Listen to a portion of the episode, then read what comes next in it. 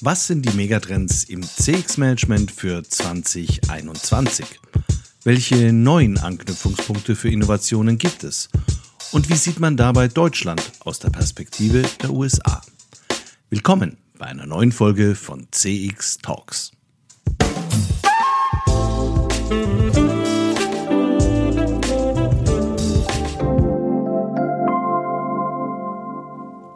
Hallo und herzlich willkommen zur ersten Folge von CX Talks im Jahr 2021.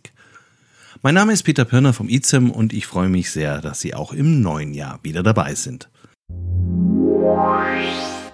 CX Talks wird diesen Monat unterstützt von FIR, einem führenden Technologieanbieter für Cloud Contact Center in der Dachregion. Vier entwickelt und betreibt KI-gestützte Software für begeisternde Kundenerlebnisse entlang der gesamten Customer Journey. Mit vier wird Kundenkommunikation erfolgreich für euch und für eure Kunden. Die einzigartige Kombination aus künstlicher und menschlicher Intelligenz hebt euren Service auf ein neues Kompetenzlevel. So seid ihr stets mit euren Kunden verbunden. Mehr Informationen zu 4 findest du auf der Website www.4.ai und auf der Sponsorenseite von CX Talks.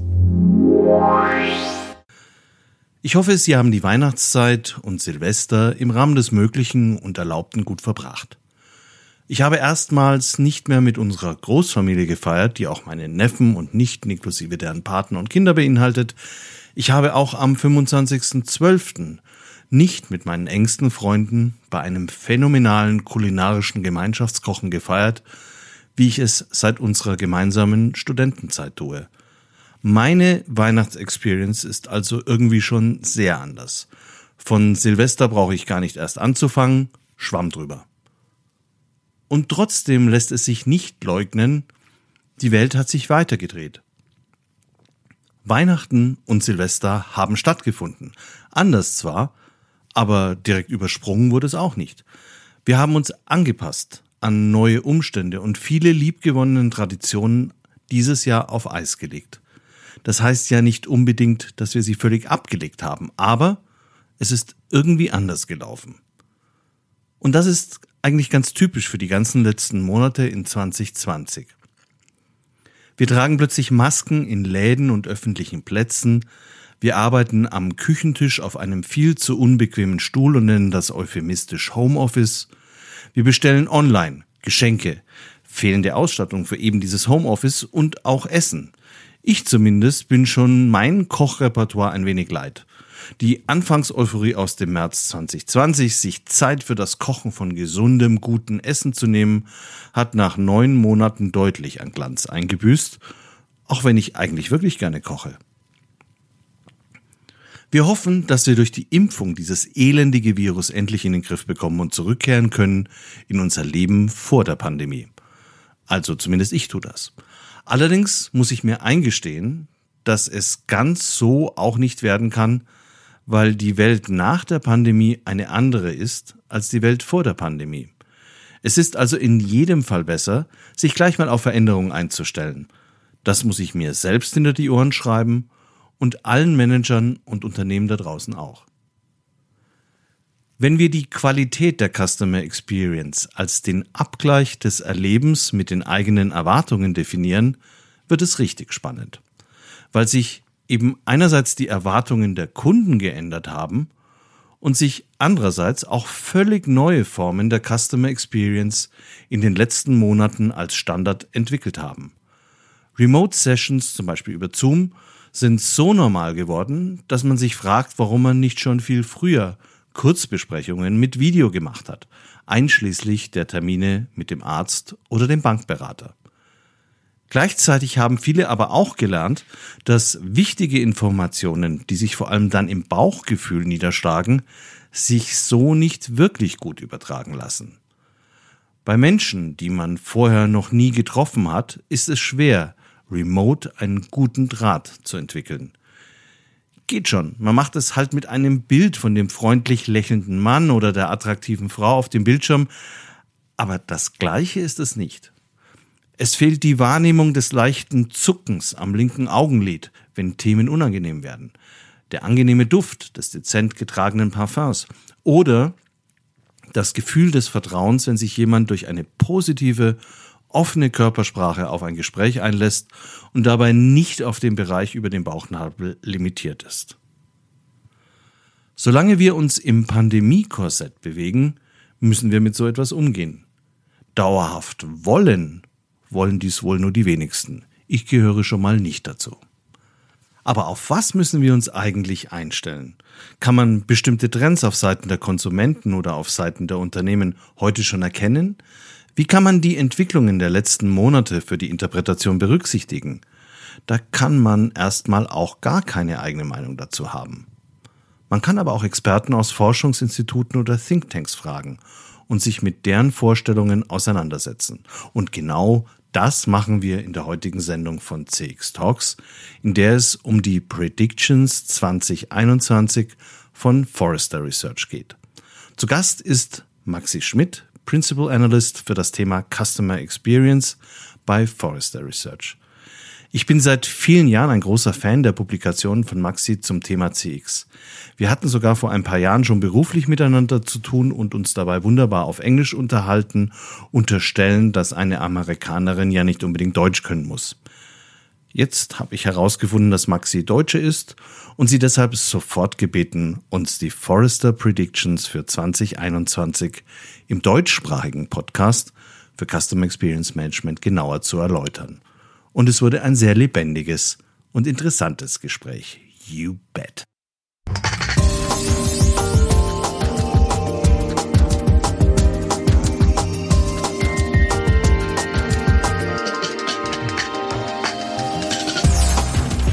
Hallo Maxi, herzlich willkommen bei CX Talks. Danke für die Einladung, Peter. Starten wir doch am besten gleich mit dir persönlich. Du kommst ursprünglich aus Dresden, heute lebst und arbeitest du in der Nähe von Boston. War ein Leben in Amerika schon immer dein Traum? Äh, äh, ohne jetzt jemanden vor den Kopf stoßen zu wollen, nein. ich hatte mich eigentlich nie in Amerika gesehen. Ich habe dann aber hier äh, jemanden kennengelernt, habe geheiratet und bin jetzt seit zehn Jahren da und ähm, finde jetzt auch einige Sachen hier richtig gut. Aber natürlich ist es auch so, dass ich Deutschland vermisse. Wobei es natürlich auch so ist, dass man aus der Ferne Dinge immer leichter vermissen kann, ne? weil man sie nicht täglich erleben muss.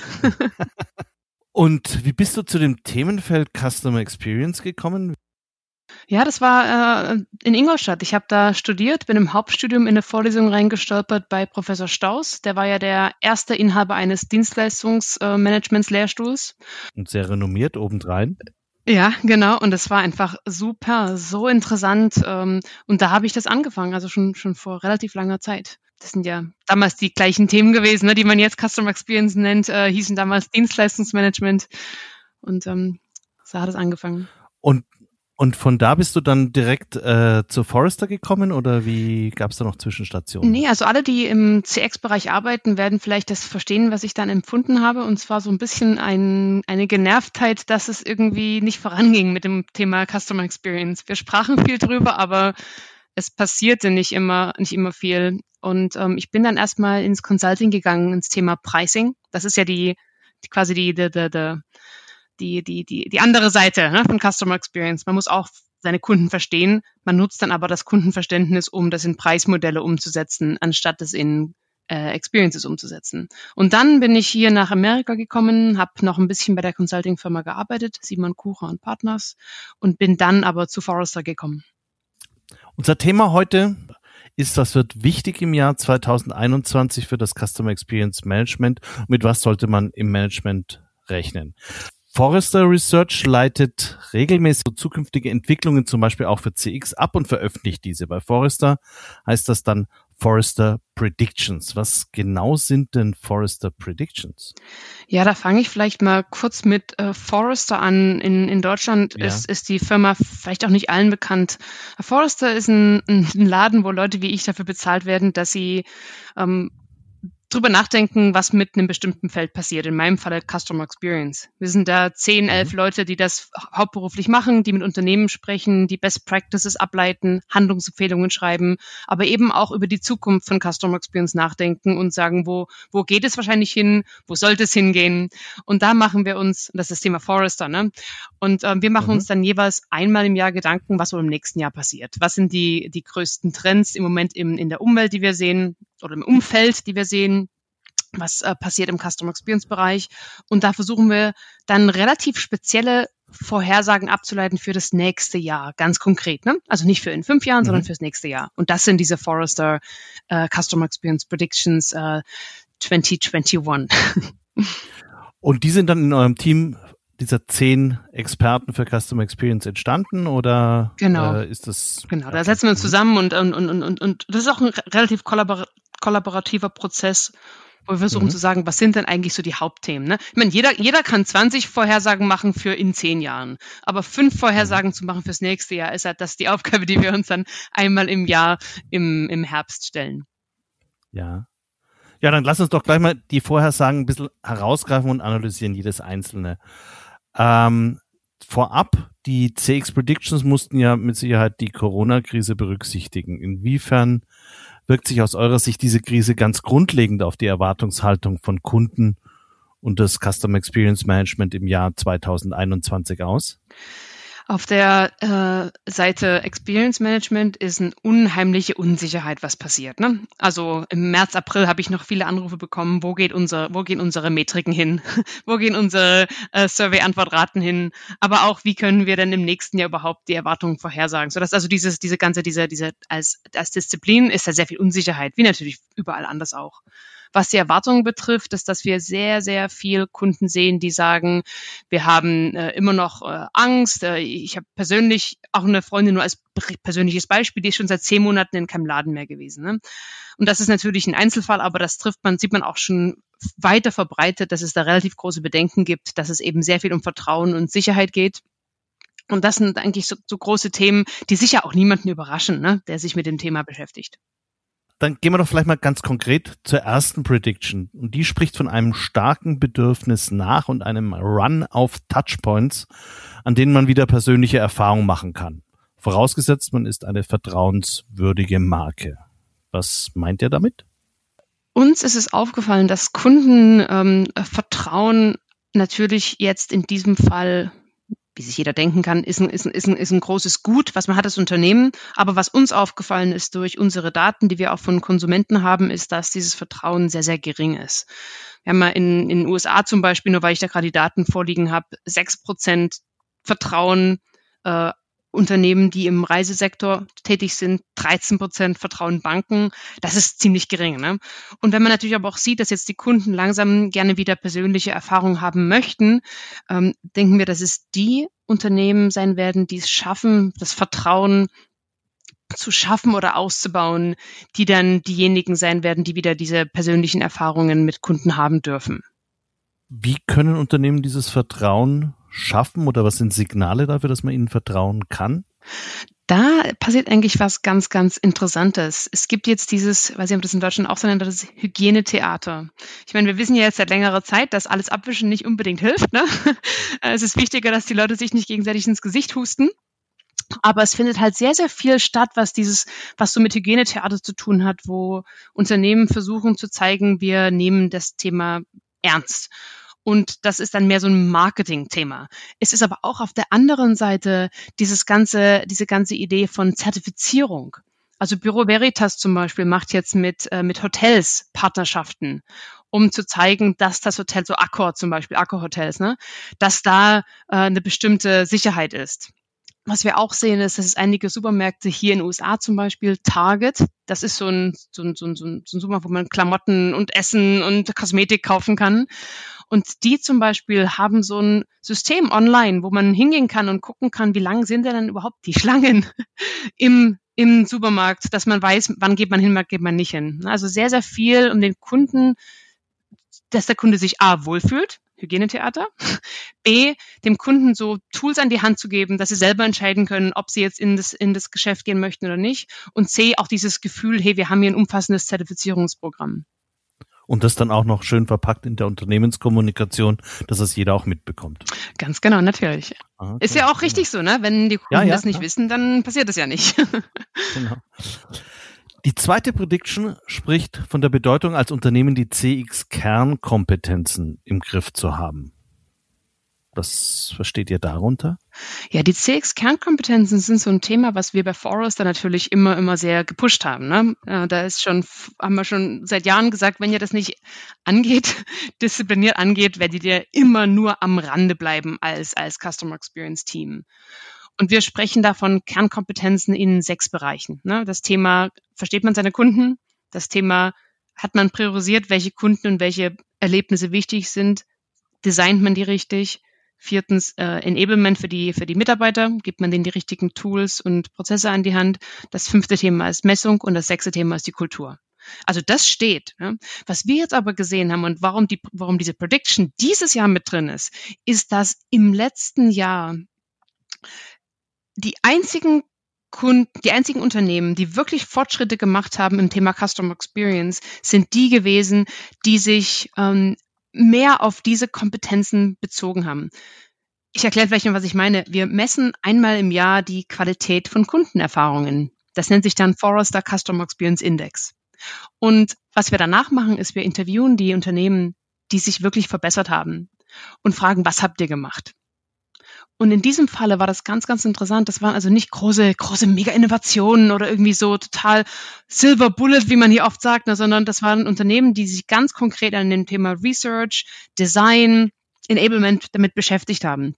Äh, das dann auch im Prinzip sich widerspiegelt in der Beurteilung von Kunden, die dann da, die das auch bemerkt haben. Genau, das ist eben dieses Thema Customer Experience Index, wo dann steht, ja, das haben wir gesehen, ihr habt euch verbessert. Genau ich könnte mir jetzt vorstellen, dass gerade durch das Thema Homeoffice auch die Unternehmenskultur im Griff zu behalten sehr, sehr schwierig ist. Ja, das hat sich sicher als, als, als Problem herausgestellt, wobei wir auch sehen, dass gerade durch dieses Virtuelle natürlich auch Vorteile gibt. Also zum Beispiel jetzt mal einen Journey Mapping Workshop zu machen. Ne? Das kann man jetzt virtuell machen mit Tools, die es da gibt. Ähm, Miro zum Beispiel, andere, ne? es, es gibt ja relativ viele Tools. Und plötzlich muss man nicht die Leute halt irgendwie zusammenfliegen, sondern man macht das virtuell. Also es gibt auch hm. Vorteile. Die dritte Prediction spricht wieder von was ganz anderem, nämlich der Fähigkeit zum Konfliktmanagement als wichtigsten Einflussfaktoren oder als wichtigen Einflussfaktor vor allem für die Neukundengewinnung. Warum ist gerade die Fähigkeit zum Konfliktmanagement so wichtig? Wir haben ja gerade sehr viele Konflikte. Und das ist nicht nur in Amerika so, das ist in Deutschland auch so, dass quasi die Leute ihre Einstellung zum Thema Hygiene und Sicherheit und Covid entweder auf ihrem Demonstrationsplakat tragen oder im Gesicht, ne? oder eben nicht. Also die ganzen, ähm, hier nennt sich das Chin Guard, das sind dann die Masken, die so unter, unter Mund und unter der Nase drunter gerutscht sind, ne? wo dann, damit man besser atmen kann. Ne? Und das ist natürlich sehr interessant, dass es ja auch schon relativ früher Kunden natürlich nicht immer die gleiche Meinung hatten. Aber jetzt ist es so, dass sich, dass Kunden quasi in einem Geschäft zusammentreffen und die vielleicht ganz unterschiedliche Vorstellungen haben zu dem Thema, wie trägt man seine Maske. Und jetzt sind aber die, die, die Mitarbeiter da mittendrin und müssen da moderieren, wo es auch äh, ganz, ganz, ganz interessant schon einige ähm, hier in, in, in zum Beispiel in ähm, in, ähm, in, in England, äh, in Amerika, vielleicht auch in Deutschland, kannst du ja mal sagen, wo es dann auch Leute gibt, wo die, die Unternehmen gesagt haben, wir mischen uns da nicht mehr ein. wir wollen nicht diejenigen sein. Sainsbury zum Beispiel haben gesagt, da gibt es zwar äh, Regeln und Gesetze, dass Masken getragen werden müssen, aber bis vor kurzem haben die noch gesagt, das werden wir aber nicht, nicht äh, einfordern von unseren Kunden. Das ist uns zu gefährlich mit den, mit den, mit den, äh, mit den, mit den Mitarbeitern. Ne? Also das ist äh, ganz interessant natürlich, was, da, was dazu führt, dass andere Kunden, denen Masken tragen wichtig ist, durch dann kein Vertrauen mehr haben in das Unternehmen. Das passt ja wieder zum ersten. Genau, und, aber da sehen wir jetzt eben, dass es dann zum Beispiel in Amerika die National Retail Federation gibt, die die, äh, die, die ähm, Mitarbeiter trainiert, Konflikte zu de deeskalieren. Das ist dann eben nicht in einem in einem ähm, handfesten Kampf endet, sondern hoffentlich in einem Verständnis von allen Seiten, dass äh, doch bitte die Maskenregeln einzuhalten sind im Geschäft. Ne? Ja, hier versucht man sich ja zum Teil auch dadurch aus der Affäre zu ziehen, dass man Security-Leute da einfach an den Eingang stellt, die schon mal so äh, die erste Welle brechen und darum bitten, dass man den eine Maske aufsetzt, dann hat man tatsächlich den Konflikt im Laden nicht. Mir ist das aufgefallen hier bei zwei, drei Einzelhändlern bei mir in der Nähe. Das war auch meine erste Idee. Es ist wahrscheinlich eine sehr deutsche Sache. Habe ich gleich gesagt, warum wird denn das ja nicht öfter gemacht? Ich meine, es ist ja wirklich auch sehr, sehr viel verlangt von so einem Mitarbeiter zu sagen, bitte sei freundlich, Customer first, ne? Kunde ist König, allerdings nicht, wenn er keine Maske trägt. Das ist schon ein ganz schöner Anspruch und ich finde auch, dass die, dass diese, diese Idee, dass von, von den, von den Mitarbeitern, die im Kundenservice sind, das Problem von denen wegzunehmen und äh, Sicherheitsleute damit zu beschäftigen, dass die dafür sorgen, dass erstmal die Sicherheit besteht, ne, die Gesundheit auch besteht, ist eigentlich eine gute Idee, diese Teilung. Kommen wir zur vierten Prediction. Das ist nämlich was, was ich überhaupt noch nie in meinem Leben vorher gehört habe. Ich bin da vielleicht aber auch sehr unbelegt. Die vierte Prediction verspricht dem sogenannten Zero UI eine goldene Zukunft. Was ist denn Zero UI? Zero UI ist ein ganz schön cooler Name ne? für, für was, was es eigentlich schon seit fünf Jahren gibt und was noch nicht so richtig kompletten Erfolg hat. Zero UI heißt einfach wir hören auf zu erwarten, dass Kunden sich Maschinen anpassen und wir passen uns den Kunden an. Also wir verlangen zum Beispiel nicht, dass die Kunden äh, mit einem Diktat Diktierservice so sprechen, wie sie sonst nie sprechen würden, sondern wir äh, erlauben es irgendwie Kunden mit Stimme, mit Bewegungen, mit dem Verhalten, mit Gestik, Maschinen oder äh, Interfaces zu bedienen. Zum ganz, ganz normales Beispiel, das sicher jeder kennen wird, ist Alexa oder diese ganzen IoT-Home-Devices. Mit denen man ja mittlerweile schon bemerkenswert gut in relativ natürlicher Sprache reden kann. Mhm. Es sei denn, man hat ein bisschen einen Akzent und nuschelt ein bisschen wie ich, aber sonst, ja, genau. und warum ist es aus eurer Sicht trotzdem so schwer, sowas zu implementieren? Es gibt ein, ein, ein großen, großes Problem, dass in vielen, vielen Fällen dieses Zero UI sehr Touchpunkt-spezifisch eingesetzt wird. Ne? Also wenn man jetzt zum Beispiel mal äh, einkaufen geht im, im, im, im Geiste, ne? Geht man halt rein und ähm, bei uns ist dann so, dann kann man reingehen, dann nimmt man sich die Sachen vom Laden, man kann sogar mit seinem Telefon bezahlen, aber dann wird man gefragt, ob man nicht doch noch äh, eine, eine Spende abgeben möchte für Kinderdörfer. Und da muss man dann wieder auf, diesen, auf dieses Display klicken und Nein sagen oder Ja sagen oder was immer man möchte. Ne? Also das alles, alle diese Systeme wirklich zusammenarbeiten, ist natürlich unheimlich schwer. Und unsere Vorhersage ist, dass die, dass dieses, dass das genauso schwer bleiben wird im nächsten Jahr und dass es dann eigentlich so zwei, zwei, zwei Antworten darauf gibt. Die erste Antwort ist, man kann sich doch mal überlegen, wo man eigentlich Zero UI relativ einfach einsetzen kann. Ich meine, eine Tür, die sich öffnet, wenn man davor steht, ist ja auch Zero UI. Ne, lasst uns mal nicht vergessen, es gibt schon Zero UI. Und das andere ist, dass man wirklich, wenn man sagt, okay, wir wollen das implementieren, dass man sich genau überlegt, was dann, wie diese ganze Customer Journey ist. Was sind denn die ganzen Touchpoints in der Customer Journey? Ne? Wie in meinem Beispiel jetzt zum Beispiel, dass man nicht vergesst, vergisst, dass man am Ende die Leute noch fragt, ob sie irgendwas spenden wollen. Eure letzte äh, Prediction bezieht sich auf Diversity und Inclusion. Diversity und Inclusion soll sich nach dem Fokus auf die Mitarbeiter auch auf Kundenerfahrungen ausdehnen. Äh, wann sind denn Kundenerfahrungen nicht inklusiv? Ah, Peter, wann sind sie denn inklusiv? ich würde jetzt argumentieren, dass die meisten Kundenerfahrungen nicht inklusiv sind. Man kann, also wenn das Thema Inklusivität auf, nicht, nicht Inklusivität, aber Inclusion aufkommt, dann wird relativ oft daran gedacht, so sozialökonomisch. Ne? sind jetzt wirklich alle Leute dabei. Das ist hier in Amerika zumindest das Erste, woran Leute denken. Was aber natürlich schon ein Thema ist, was, was auch besteht, das sind dann Leute, die blind sind, die vielleicht ähm, ähm, nicht, nicht die gleiche Gehirnleistung haben wie andere, die vielleicht ähm, sich nicht bewegen können wie andere. Sind die dann überhaupt in den Kundenerfahrungen, die wir anbieten, einbezogen? Und was wir über die letzten zwei Jahre gesehen haben, wir haben das speziell äh, da, eine Forschung, eine Kollegin von mir, Gina Bawalka, macht das. Das ist ganz, ganz, ganz, ganz schwer. Wenn man so mal sieht, diese, diese, diese, diese, dieses Thema Inclusion oder auch Accessibility wird sehr als so hinten dran aufgesehen. Äh, SAS, die Airline, eine skandinavische Airline zum Beispiel, hatte mal eine extra Website für Leute, die, die, die, die irgendwie sehbehindert waren. Ist natürlich total verrückt, dass man da so eine extra Website für die macht. Die mussten dann auch äh, eine große Strafe bezahlen, weil die Website natürlich nicht gut war, die wurde dann nicht abgedatet und so weiter. Also das Thema ist schon eigentlich seit längeren Problemen. Was jetzt auch für das nächste Jahr, denke ich, so interessant wird, ist, dass komm, aus Amerika kommt das, das wird noch in Deutschland ankommen, da bin ich 100% sicher, alle Unternehmen dieses Thema Diversity and Inclusion. Ja, ein Freund von mir hat jetzt im Unternehmen gearbeitet, die haben einen Diversity Inclusion Officer eingestellt. Ne? Aber das wird halt sehr, ja, das wird halt sehr employee-bezogen gesehen. Aber wir könnten ja auch mal bei den Kundenerfahrungen anpassen und, und dann eben das Thema Leute, die körperlich oder geistig ähm, behindert sind, plus natürlich das ganze Thema die, die sozioökonomischen Schichten. Ne? Also barrierefreie Zugänge zu Büroräumen, barrierefreie Zugänge zu Läden, das kennt man ja.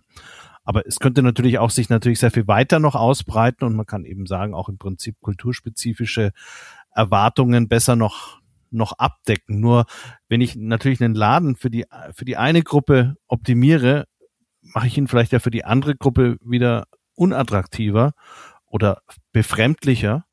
Und das ist genau nicht der Fall. Das ist eigentlich das Interessante.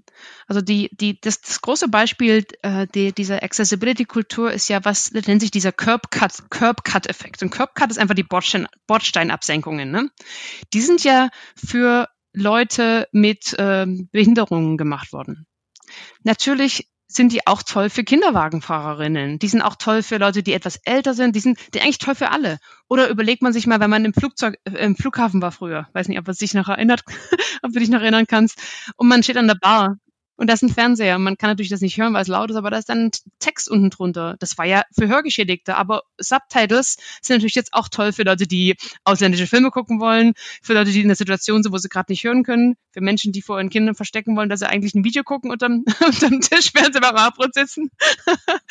und diese ganzen, also das, wir, wir haben relativ viel Beweise dafür, dass wenn man ähm, Erfahrungen anpasst für Menschen, die nicht alles können, die Erfahrungen auch für andere besser werden. Abschließend noch eine persönliche Frage. Du bist ja jetzt in zwei Welten zu Hause, diesseits und jenseits des Atlantiks. Und du hast vorhin auch gesagt, dass man aus der Ferne normalerweise dann die Heimat auch nochmal sehr viel besser beurteilen kann. Wenn du aus der Ferne im Januar 2021 auf Deutschland schaust, wo liegen wir in Deutschland beim Customer Experience Management tendenziell? Eher hinter anderen Ländern zurück und wo sind wir vielleicht auch vorne dran? Es gibt ein Thema, da ist Deutschland voran. Deutschland kann Struktur. Und das ist wirklich wichtig im Thema Customer Experience. Wenn ich zum Beispiel mit einem Unternehmen spreche, das ein sehr strukturiertes Messprogramm hat, dann ist das oft ein deutsches Unternehmen. Wenn ich mit einem Unternehmen spreche, das ein sehr strukturiert hat, zum Beispiel die, die Allianz, die hat gesprochen auf einer Konferenz von uns äh, mit, mit dem, wie, wie strukturiert die eigentlich die Lokalgesellschaften steuern, was Customer Experience betrifft. Wahnsinn, toll, ganz super. E.ON, hat ganz strukturierten Ansatz, was jetzt das Journey Measurement betrifft. Super, richtig klasse. Wo die Deutschen nicht so gut sind, ist das Thema Inklusion. Das sehen sie nicht so, ne? Als, als Thema, wo die Deutschen auch ähm, oft ein bisschen hinterherhängen, ist dieses Thema, dass ähm, Customer Experience jetzt nicht nur oder das ganze Thema Umfragen, ne? Dass das nicht ein Thema ist, wie man jetzt versucht, seine eigenen Dashboards zu füllen, sondern dass es eigentlich ein eine Chance ist, einem Kunden eine Möglichkeit geben, zu geben, Feedback zu geben. Also in deutschen Umfragen, wenn man mal eine deutsche Umfrage, Peter, die nächste deutsche Umfrage, die du ausfüllst, guck mal bitte, was für Fragen da drin sind. Ich wette mit dir, dass in drei von vier Umfragen die ersten Fragen entweder demografische Fragen sind oder Fragen zum Kaufverhalten oder irgendwelche Research-Fragen. Wie würdest du uns gern kontaktieren zum Beispiel? Und dann irgendwann mal unter ferner Liefen kommen, wie waren eigentlich die, die Erfahrungen mit uns? Es gibt natürlich schon auch in Deutschland den Trend zu diesen kurzen Feedback-Befragungen, die dann wiederum allerdings den Nachteil haben, dass man irgendwann mal auch keine Lust mehr hat, an wirklich jedem Touchpoint sofort immer eine konkrete Meinung haben zu müssen, ob ich da jetzt eine tolle oder eine schlechte Erfahrung hatte. Ich, ich bin da ja, äh, mein Lieblingsbeispiel ist immer, wenn ich von der Toilette am Flughafen komme, habe ich einfach ehrlich gesagt keine Lust auf diesen Touchscreen zu drücken, um zu sagen, ob es jetzt da sauber war. Äh, und es gibt auch viele Anlässe, wo man eben dann zwar das Feedback einsammeln kann und dann vielleicht auch sehr kurz einsammeln kann, aber vielleicht gibt's eher aus meiner Sicht dann äh, ein zu viel des äh, Sammelns. Ich sammle, weil ich es kann. Ja, ja, ich sammle, weil ich kann und dann habe ich Daten und dann ist man natürlich, dann, der, der, der Spruch ist immer, ja, wir sind ja ein sehr zahlengetriebenes Unternehmen da weiß ich schon, dass dann mit dem, mit dem Messzeug meistens nichts passiert, weil da geht es wirklich sehr, sehr viel darum, quasi wie eine Buchhaltung, eine Customer Experience Messungsbuchhaltung, wo natürlich eigentlich das Richtige, das Interessante drin liegt, ist, ähm, die, die Research zu machen. Wir müssen ja auch mal dran denken, dass die meisten Feedback äh, Anfragen ja deshalb rausgehen, weil wir am Anfang nicht genug gut designt haben. Es ist ja so quasi so eine reaktive Sache, ne? Hey, wie waren diese neue App, die wir jetzt designt haben? Ja, man könnte natürlich auch mit den Kunden vorher mehr zusammenarbeiten. Also ich habe schon, auch da sehe ich einen Bedarf, mehr proaktiv zu arbeiten, mehr sicherzustellen, dass Leute, die im Customer Experience Team arbeiten, bei Entscheidungen frühzeitig mit einbezogen werden. Prima, ganz herzlichen Dank. Also wir müssen proaktiver uns mit dem Thema Customer Experience Management beschäftigen. Wir können uns orientieren an euren fünf Predictions, dürfen die Kernkompetenzen nicht vergessen, müssen Vertrauen schaffen, dass das Erleben im Shop ein angenehmes und Hygiene berücksichtigendes ist. Und ohne Faustkämpfe. Ne? Und ohne Faustkämpfe, weil wir nämlich Konfliktmanagement so gut äh, äh beherrschen und gleichzeitig gibt es auch überhaupt keine Notwendigkeit, sich irgendwelchen Anforderungen anzupassen, die der Laden äh, mir abverlangt, damit ich meine Tür öffne. Und die Tür öffnet sich dann für alle Menschen. Genau, schön. Wenn das alles gelungen ist, dann ist uns für 2021 nicht bange. Ganz herzlichen Dank, Maxi. Sehr gern.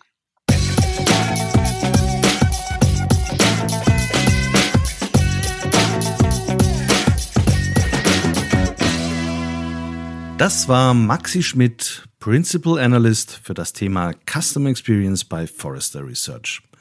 Die Season 2021 von CX Talks ist damit eingeleitet und das gleich mit fünf Megatrends im CX Management.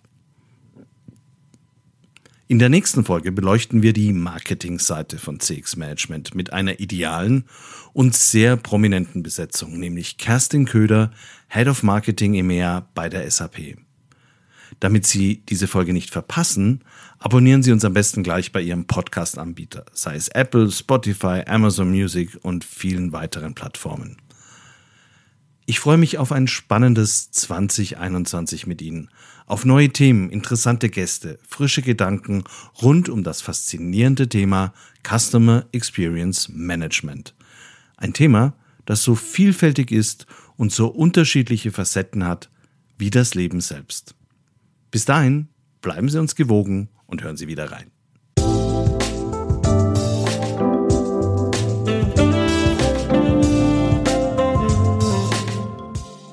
Das war CX Talks, der deutschsprachige Podcast für Customer Experience Management.